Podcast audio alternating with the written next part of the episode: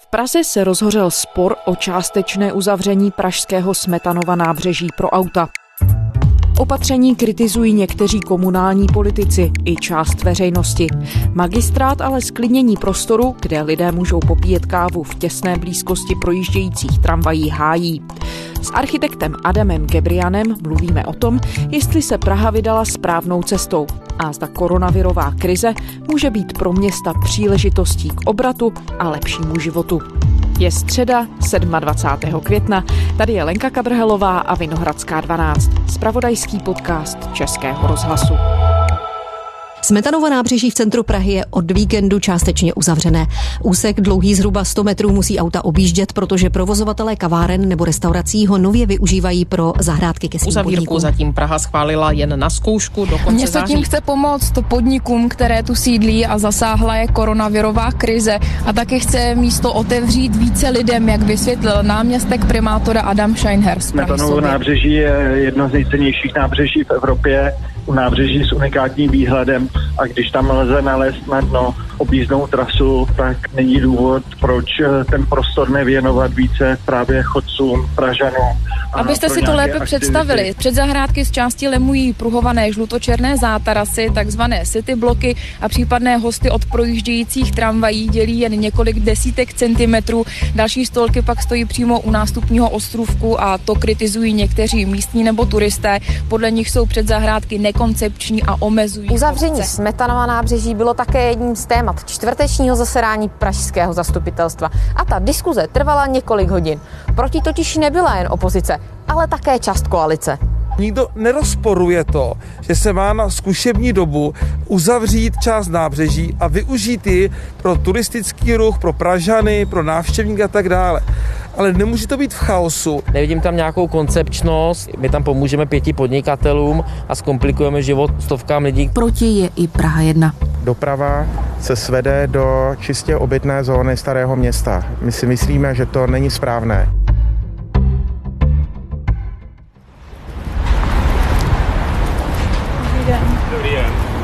Jak jste na tom s časem? Já jsem na tom v časem dobře. Fajn, tak já jsem si říkal, se chvíli projdeme spolu Jo, kousek. jo, jo, Na, na jo. některé věci se podíváme, já vám to nějakým způsobem okomentu. Adam Gebrian, architekt. Dobrý den. Dobrý den. Tak Praha tedy uzavřela část Smetanova nábřeží, kde my teď zrovna v tuhle chvíli sedíme spolu. Má tu vzniknout a už vzniknul prostor pro zahrádky, kaváren a restaurací. Vy, když se takhle kolem sebe rozhlédnete, připadá vám to jako dobrý krok? Já to vnímám jako krok na nějaký cestě k něčemu, co ten smysl má, ale ten první krok v tuhle chvíli, tak jak vypadá, moc smysluplně nevypadá. Můžeme to popsat. Jo, zkusím. Takže já si myslím, že tohle je potenciálně krásný prostředí, který by si zasloužilo skultivovat. Takže bez ohledu na to, jakým způsobem je užíváno, tak já si myslím, že by bylo skvělé, kdyby bylo předlážděný, srovnaný do jedné roviny, kdyby tady byla dobrá péče o stromy, kdyby tady bylo čisto, kdyby se tady někdo díval na to, jak tady vypadají odpadkový koše, jak vypadají lavičky a kdyby opravdu došlo k celkové kultivaci tohoto prostoru. Ale to je práce na roky, na dlouhou dobu, na nějakou postupnou změnu. A to, co tady vidíme, je, že je taková jako rychlá změna, jednoznačná změna, zákaz vjezdu aut do nějaký malé části, který teď sám o sobě vypadá jako docela nesmysl. Protože to místo, tak jak vizuálně vypadá a jak je zatížený dopravou, hlukem, smogem a vším možným, asi nevyvolává v Pražanech, zvlášť v tom důvodu, že jsou obklopený spoustou potenciálně krásných a krásnějších míst, jako nějaký prostor, kde by chtěli trávit nějaký svůj čas. Momentálně neprší, vidíme, kolik nás tady je, jsme tady my dva v tuhle tu chvíli, takže jako to pro mě překvapení není. Ale já jsem zažil v Pafíži, kdy město Pafíž začalo postupně pro auta uzavírat různé části náplavek a šlo na to jinak. Šlo na to tehdy tak, že uzavřelo třeba celou tu část pro auta, ale pouze v neděli odpoledne. Následně v neděli, následně i v sobotu a o 15-16 let později už tam není žádný auto a vypadá to tam fantasticky. To znamená, je to běh na dlouhou trať a jde se na to postupnýma krokama. A to, co tady vidím já, a teď se nechci nikoho dotknout, ale připadá mi, že řada městských organizací většinou udělá nějaký krok, který takzvaně dokáže zvládnout sama, aniž by se musela složitě dohadovat se spoustou jiných aspektů a subjektů a organizací. A já to chápu, protože to je něco, co uděláte v relativně krátkém čase, ale většinou to není moc dobrý. Chápete argumenty lidí, kteří na Praze jedna bydlí a jejich hlavní výhradou je, že se zkomplikuje doprava, že oni přece si taky potřebují dojet někam autem. Tohle pro ně bude znamenat zásadní komplikaci. Rozumíte té výhradě? Dva postřehy k tomu. Většinou není problém to, co to způsobí v tom konkrétním místě, ale to, co to způsobí jinde. Ta argumentace zněla, ano, tady jste těm autům zabránili, ale ještě o něco víc jste poslali do divadelní ulice, která je tady hnedka vedle a tam se ta situace zhorší, tam ty lidi bydlí a vlastně jsou na tom ještě hůř, než byli předtím. To je argument, kterým rozumím a myslím si, že to tak doopravdy je. Na druhou stranu, jestli tomu rozumím správně, to, co se stalo teď, je, že je znemožněný pro auta, který jedou přes most Legí do centra města, na staré město, odbočit doleva. A protože neodbočují doleva, tak neblokují tramvaje. Takže z hlediska zrychlení a spohodlnění dopravy se tímhletím krokem zlepšila situace stovek tisíců lidí, který jezdí v tramvajích. Což si myslím, že je potřeba říct. Takže dva efekty. Na jedné straně to může zkomplikovat, na ano, druhé straně to výrazně A tak je to skoro vždycky. S každým rozhodnutím je to vždycky tak, že to způsobí nějaký pozitiva a nějaký negativa. Vy je musíte dát na misky vach, musíte se na ně dívat. Častokrát to bývá třeba, že to je 52% na 48, to znamená, že to rozhodování je velmi těžký. A tohle já jsem přesně zažil v Paříži, kdy když tohle to uzavírali, tak někdo říkal, pane starosto, vy jste tohle to udělali, ale tady jste to zlepšili a jinde to zhoršíte. A on říkal, ano, to já vím, ale i tak to děláme. A to bylo strašně důležité, že on říkal, my si myslíme, že to zlepšení má větší hodnotu než to zhoršení. Jestli je tomu tady tak v tuhle tu chvíli, to je vážná debata se spoustou lidí, ale znovu říkám, tohle je nejspíš krok, za kterým má následovat celá řada dalších kroků, ale pokud by náhodou cílem mělo být postupná kultivace tohoto prostoru, tak si myslím, že to není nejšťastnější.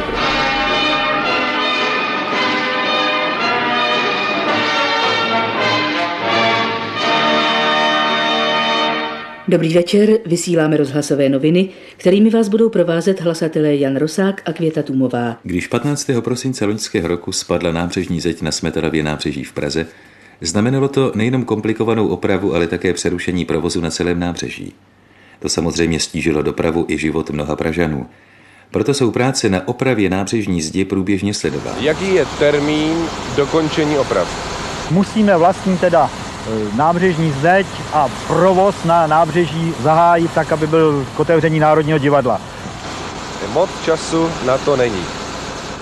A Národní divadlo si určitě zaslouží, aby mělo odpovídající okolí.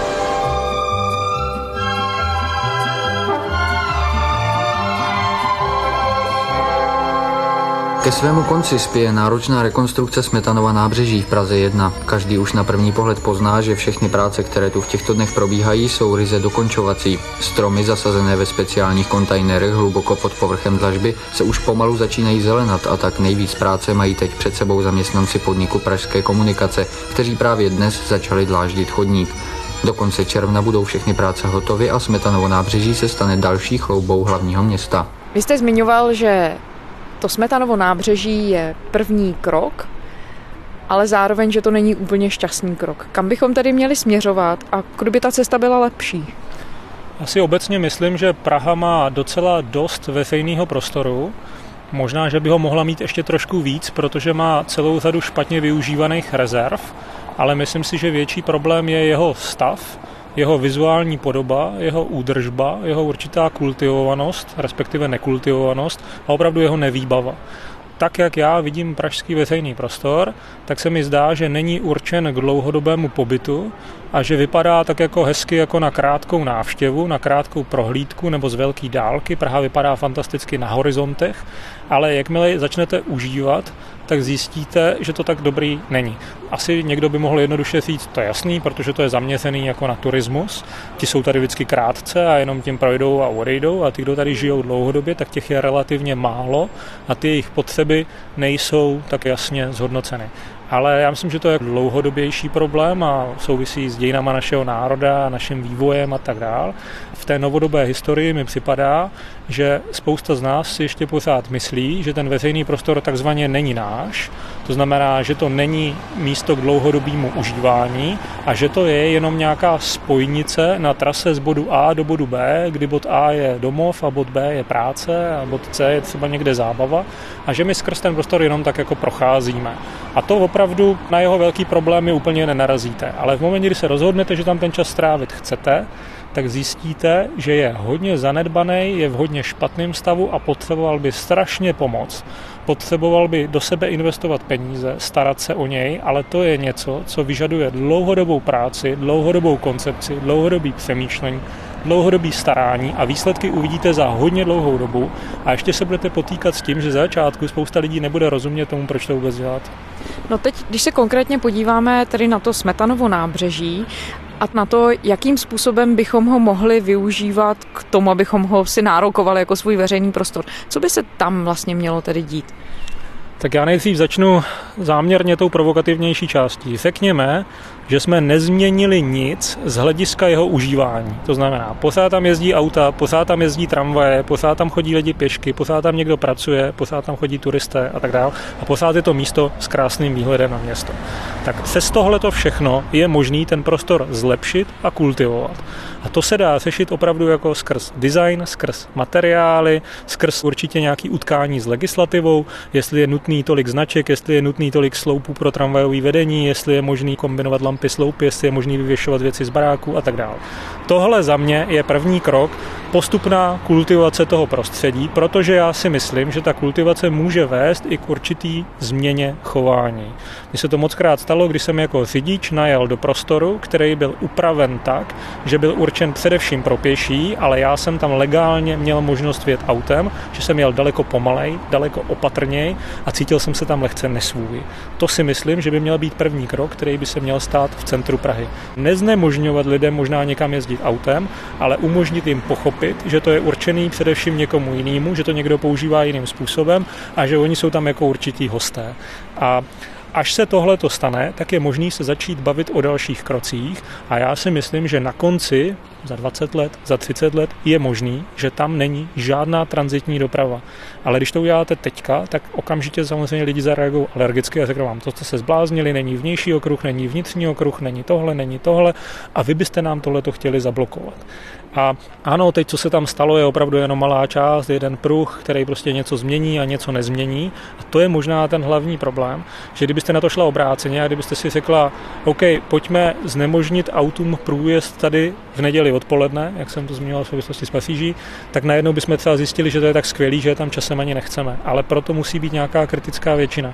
A já vidím takový problém dlouhodobě v centru Prahy a to je fakt jako složitý, ale spočívá v tom, že tady žije relativně malý množství lidí, který ten venkovní prostor užívají, proto tady z jejich strany není ani nějaký velký tlak na jeho zvětšování a zkvalitňování a proto jako když sem takhle přijdete na návštěvu, tak tím fakt tak jako projdete, ale jak ten čas tady trávit nebudete a půjdete někde dovnitř a sednete si do kavárny, si něco koupíte a odejdete.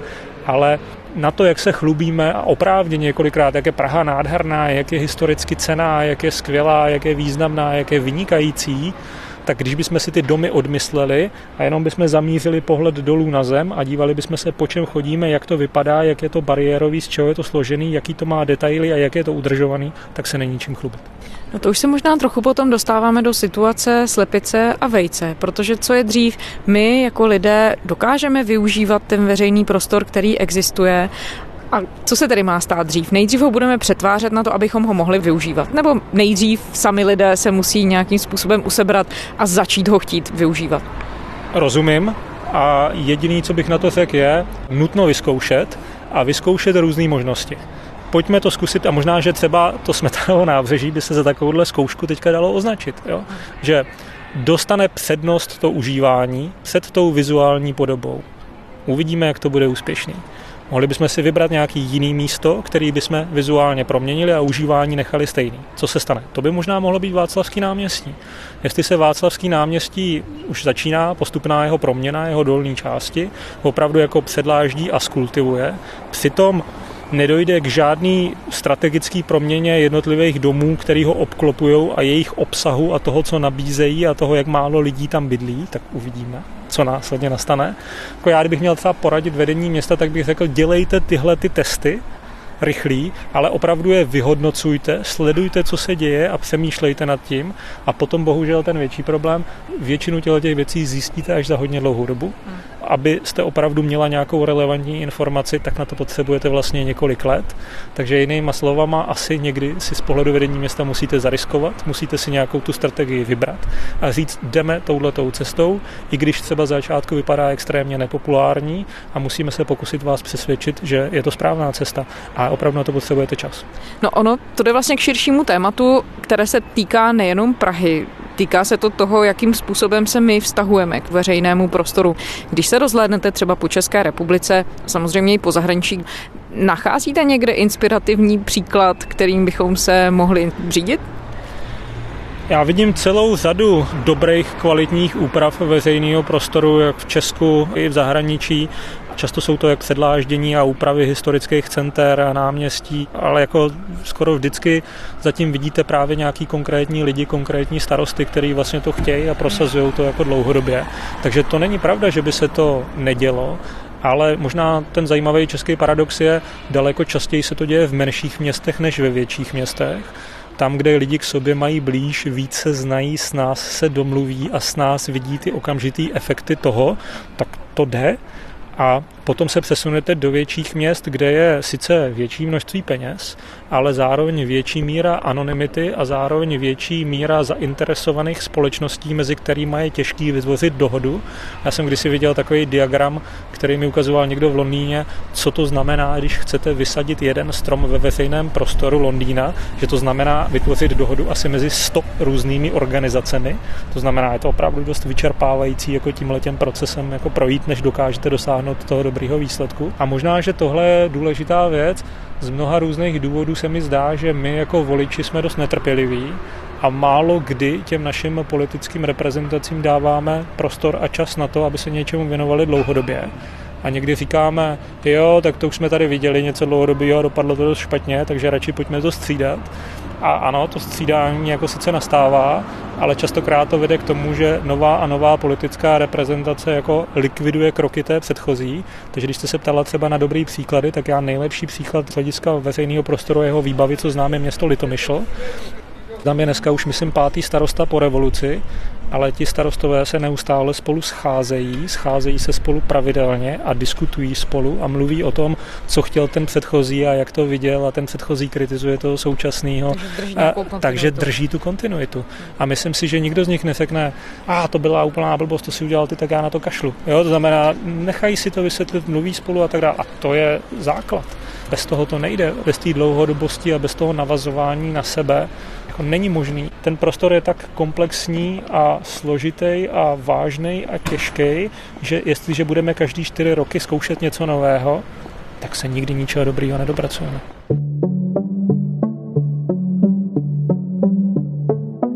Podle OSN v roce 1950 navštívilo cizí země celosvětově 25 milionů lidí.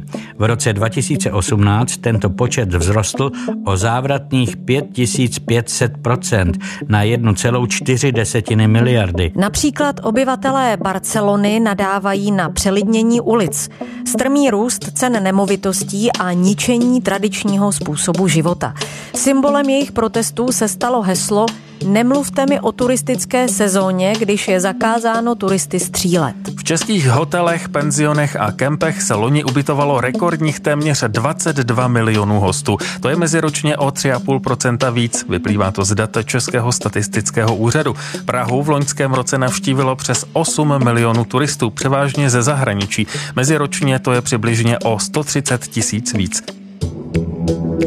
Statistiky návštěvnosti v Praze rok od roku stoupaly, ale až letos zastavil turisty ze zahraničí koronavirus. Propad tržeb v cestovním ruchu v Praze je podle městské agentury Prague City Tourism zhruba 100 miliard korun. To je asi třetina celkové částky za Česko. Znovu by hotely měly podle vládního harmonogramu otevřít 25. května. V Praze je ale už teď podle informací asociace jasné, že některé hotely zůstanou i dál zavřené. Pořád totiž bude chybět klientela ze zahraničí zahraničí. Teď to opatření na základě kterého my dva jsme se vlastně tady potkali, to vzniklo jako reakce na koronavirovou krizi a jako nějaká snaha pomoci podnikům, které jsou na Smetanovu nábřeží, tím, že si můžou vyskládat zahrádky, stolky, židle venku. Co jsme se vlastně o Praze skrze koronavirovou krizi dozvěděli? Zkusím nejdřív popsat, jak jsem to sledoval já z pozice člověka, který tady bydlí. Tak jsem viděl, že po 12. březnu logicky existoval obrovský strach do toho veřejného prostoru chodit a jasně lidi byli žádaní, aby byli co nejvíc doma, aby ven nechodili. To znamená, v první části trávili velké množství času ve svých domovech Druhá část, kdy začalo takový určitý uvolňování, že lidi začali do toho veřejného prostoru víc vstupovat, tak já jsem viděl logicky naprosto prázdný prostory, který dřív byly absolutně obsazený turismem, protože ten turismus dokázal efektivně vytlačit, dá se říct, jako jakýkoliv místní prožívání, takže většina obyvatel Prahy 1 se nechodila moc procházet na Pražský hrad, protože to ani nebylo možné, procházet se Karlovou ulicí, procházet se na staroměstském náměstí a tam si dát něco k pití, takže tam se to úplně vyprázdnilo a naopak přibylo obrovské množství lidí ve veřejných prostorech, kde sice dřív byli, ale nebylo jich tolik. Najednou na kampě jich bylo mnohem víc, najednou jich mnohem víc najdete na cyklostezkách u Vltavy, u Řeky v přírodním prostředí, na Petříně. Logicky ty lidi šli za zelení, vlastně mnohem víc začali vážit parků jako v podstatě kontrast k těm relativně malým bytům, kde trávili tu první část toho života, takže najednou vzniklo jako velký tlak a společenský užívání těchto těch prostorů. A pokud podle mě měl někdo oči otevřený, tak musel vidět, že ty prostory nejsou moc dobře vybavený. Kdybyste chtěla sbírat toaletní papíry v ksojnách, tak byste asi mohla mít dobrou zábavu. Takže jste jako musela vidět, že ty prostory nejsou úplně uspůsobený na to, aby se tam pohodlně a dobře dala trávit delší doba tohle by mohlo být jedno z těch poučení, že by si člověk řekl, moment, my tady máme docela dost veřejných prostorů, ale řada z nich není moc dobrá, nebo není tak dobře vybavená, aby jsme mohli opravdu pohodlně a dobře užívat. A to, co já si myslím, že by byla jako dobrá reakce na tohleto poučení, projítí si Prahy s otevřenýma očima, dívání se kolem sebe, dívání se na prostorové rezervy ve veřejném prostoru, na množství míst, které by mohly být užívány a nejsou užívány a nejsou užívány z mnoha různých důvodů. Buď, že tam máte zabráněný vstup, že se tam nedá jak dostat, že to je složitý, že to je komplikovaný, že to je ve špatném stavu, že to je polouzavřený, a to by bylo podle mě to správné otevírání. A možná, že by město mohlo začít u sebe, na svých pozemcích, na městských organizacích, případně ve veřejných organizacích a ve státních organizacích. My spolu momentálně sedíme na Mariánském náměstí a díváme se na Klementínum, což je Národní knihovna. A já si myslím, že to jeho vnitřní prostředí opravdu neodpovídá významu této instituce a připadalo by mi skvělý, kdyby postupně došlo k nějaký kultivaci, otevření a zpřístupnění a to by pro obyvatele Prahy a pro koho kohokoliv z návštěvníků znamenalo daleko větší zlepšení než celá řada jiných věcí. No, když jsme se sem spolu přesunovali z toho Smetanova nábřeží, tak jste mi říkal, že spousta věcí závisí také na tom, jakým způsobem spolu ty jednotlivé složky komunikují, protože často je to jenom věc dohody. Teď, když se na to podíváte, co se stalo od té koronavirové krize a že se vlastně možná bavíme částečně i o nových tématech, vidíte při nejmenším náznak toho, že by ty jednotlivé složky byly ochotné se spolu víc domlouvat nebo při nejmenším spolu mluvit? Já to nevím. Nemám s tím konkrétní zkušenost a obávám se, že pokud se proto neudělají nějaký konkrétní kroky, tak se to nestane. To znamená, jestli můžu, tak bych teďka apeloval snad jako prostě na každého představitele nějaký veřejný instituce, která má nějaký konkrétní vztah k veřejnému prostoru. A jestli by bylo možné opravdu společně se domlouvat s městem, s městskýma částma, se státem na nějakým postupným otvírání, kultivování a zlepšování. Protože když se na to podíváte z pohledu nějaké organizace, tak to vám častokrát řekne, my bychom sem rádi pustili veřejnost, ale my na to nemáme peníze, my na to nemáme prostor, my na to nemáme lidi, my na to nemáme čas a my se o to nemůžeme starat. Příkladem jsou třeba častokrát školní hřiště, které se používají, když je škola otevřená, pak se škola zavře a většina těch hřiště je zavřená vy se na ně můžete dívat skrz plot a nemůžete je užívat. Všichni vám řeknou, my nemáme rozpočet na to, aby to mohlo být otevřený pro veřejnost. A podle mě tohle je ten správný krok pro vedení města, aby teďka řeklo, tam my budeme dávat ty peníze. Znamená, my nebudeme budovat nové věci, ale my jdeme za váma a říkáme, tak my vám nějaké peníze dáme na to, aby vy jste to mohli zpřístupnit veřejnosti. Tohle to je podle mě ten prostor. Já si myslím, že teď by měla být iniciativa na straně města, všech měst, který má teďka šanci vstoupit ve větší kontakt s jednotlivými organizacemi a snažit se s nimi o nějakou dohodu, která bude ku prospěchu všech. Myslím si, že před tou koronavirovou krizí proto neměli tak silný důvody. Teď si myslím, že ty důvody by mohly být trošku silnější, ale jestli se to doopravdy stane, to samozřejmě netuším. No, my tady vidíme na Praze jedna velké množství podniků, které jsou za běžných okolností určeny hlavně turismu a turistům, tak jsou zavřené v tuhle chvíli. Ukazuje se teď, v důsledku té koronavirové krize, že se naše pojetí turistiky a toho, jakým způsobem plní ta města, že se musí změnit? Nebo se se vrátíme za nějaký čas k tomu módu, v kterém jsme byli předtím? Tohle je pro mě jako těžká otázka, na kterou já nejsem expert a nejsem asi na to schopný úplně přesně odpovědět, ale zkusím říct pár takových obecnějších věcí.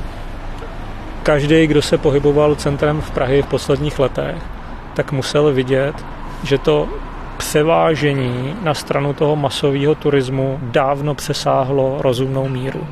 A jasně, jeden z důvodů je, že ta Praha je atraktivní a krásná, ale druhý důvod, nebo jeden z hlavních důvodů byl, že dlouhodobě jsme se snažili tady v Praze dělat všechno pro to, aby těch turistů bylo co nejvíce. Když si rozeberete ten krok za krokem, tak je to prostě přileďte, přijděte, zažijte, jako reklama, propagace, jako levný, prostě jo, čím víc, tím líp. A ano, určitě se najde určitá složka lidí, která to bude jednoznačně podporovat, protože v tom vidí výrazný finanční přínos pro sebe a z toho turisty dokážete častokrát vytáhnout daleko víc peněz, to znamená z někoho, kdo je tady na krátký návštěvě, tak ten utrácí v průměru daleko víc, než někdo, kdo tady žije dlouhodobě. Pro ten život toho města to není zdravý a to město nebylo tak navržený na tenhle ten způsob fungování to je to, s čím se potýká, myslím, celá řada měst a si výborně je v tom vidět třeba starostka Barcelony nebo starostka Paříže, kde podle mě ty lidi častokrát si říkají, co máme, co jsme, co je naše podstata, jak jsme byli vybudováni a zkusme ten život uspůsobit tomu a ne v obráceně. A to samozřejmě není jednoduché. To častokrát vede k celý řadě nějakých nepopulárních kroků a nepopulárních nařízení a regulacím, a regulace častokrát v Česku je naprosto sprostý slovo, to je ještě pořád jako nějaký důsledek roku 89. Na regulaci není vůbec nic špatného. Mimochodem mám rád holandskou definici regulace, že regulace je to, že když se někdo připojí ke společnému veřejnému zájmu, tak je zvýhodněn. A ne, že ten, kdo se k němu nepřipojí, je znevýhodněn. Jenomže vliv městských samozpráv na život a situaci ve městě je častokrát relativně malý, protože ten legislativní rámec, ve kterém my se pohybujeme, je častokrát docela komplikovaný a promlouvá do toho státní zpráva, soukromý sektor a tak dále a tak dále. Takže častokrát my si myslíme, že třeba starosta a radní jsou to jak nějací absolutní diktátoři, kteří se rozhodnou a udělají tohle a my pak zjistíme při bližším pohledu, že jejich možnost ovlivňovat věci je velmi malá.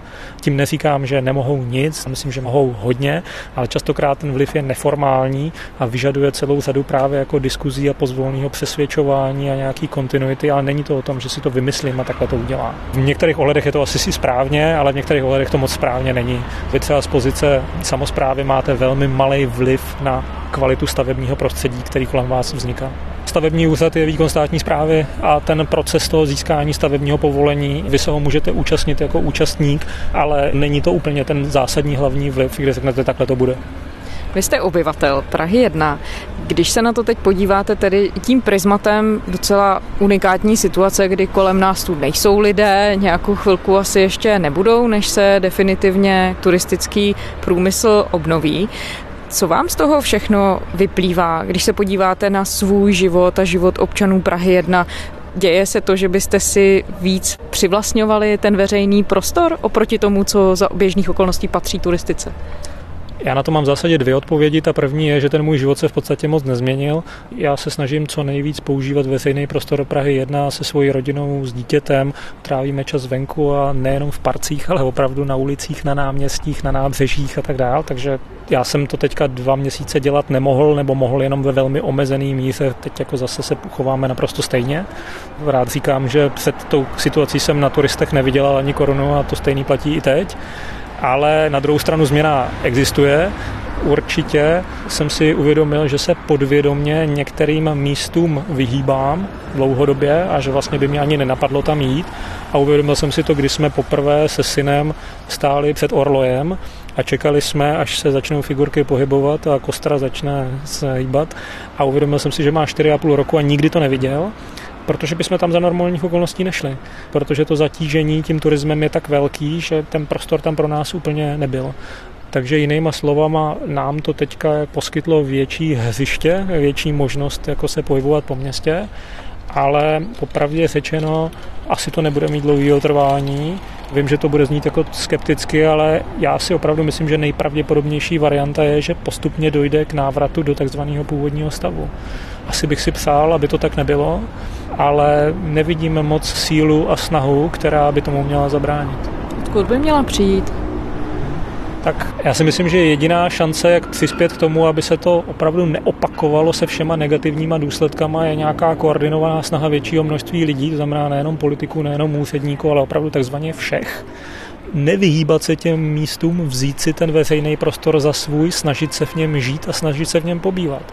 Já jsem to zmiňoval moc krát i před tou krizí. Já si myslím, že Praha 1 je docela dobrý místo na život, že je možný tady žít, že je možný tady žít s rodinou, že je možný žít tady s dětma, že je možný tady pracovat, že je možný tady pobývat. Ano, má to celou řadu negativních aspektů, ale má to obrovské množství pozitiv.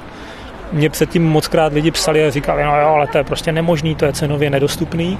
Ano, je to pravda, že prostě všechny takové platformy jako Airbnb vedly částečně k tomu, že to nebylo tak jednoduchý, teď je najednou nějaký krátký, pravděpodobně překlenovací období, kdy to je vlastně relativně snadný. Když se podíváte na realitní nabídku, tak uvidíte, že to je opravdu dostupný. U řadě z nich uvidíte podle situace uvidíme dvouměsíční výpovědní lhůta a tak dále. To znamená, ano, je to nějakým způsobem riskantní, že je možný, že vám to nebude trvat dlouho, ale já bych apeloval na skoro třeba jakýkoliv mladý lidi bez relativně velkých závazků, udělejte to, teď tu šanci máte. Třeba se ukáže, že to může být i dlouhodobější alternativa, že to nemusí být pouze takhle krátký, když nás tady bude víc a budeme chtít ty věci užívat a budeme je chtít jako nějakým způsobem obývat, tak to může být ta změna. Ten problém je, že já když vidím, že se zvětší nějaký, řekněme, veřejný prostor pro uživatele na úkor nějakého jiného užívání a teď se najednou ukáže, že tam nikdo není a nikdo tam nesedí a nikdo tam nepoužívá, tak to žádná značka, žádná bariéra dlouhodobě neudrží. A obráceně, když to je používaný lidma, tak ty to dokážou udržet i bez značek. Architekt Adam Gebrian. Děkujeme. Rádo se stalo. To byla středeční Vinohradská 12. Všechny naše díly najdete na spravodajském serveru iRozhlas.cz a také ve svých oblíbených podcastových aplikacích. Psát nám můžete na adresu vinohradská12 zavináč rozhlas.cz. Těšíme se zítra.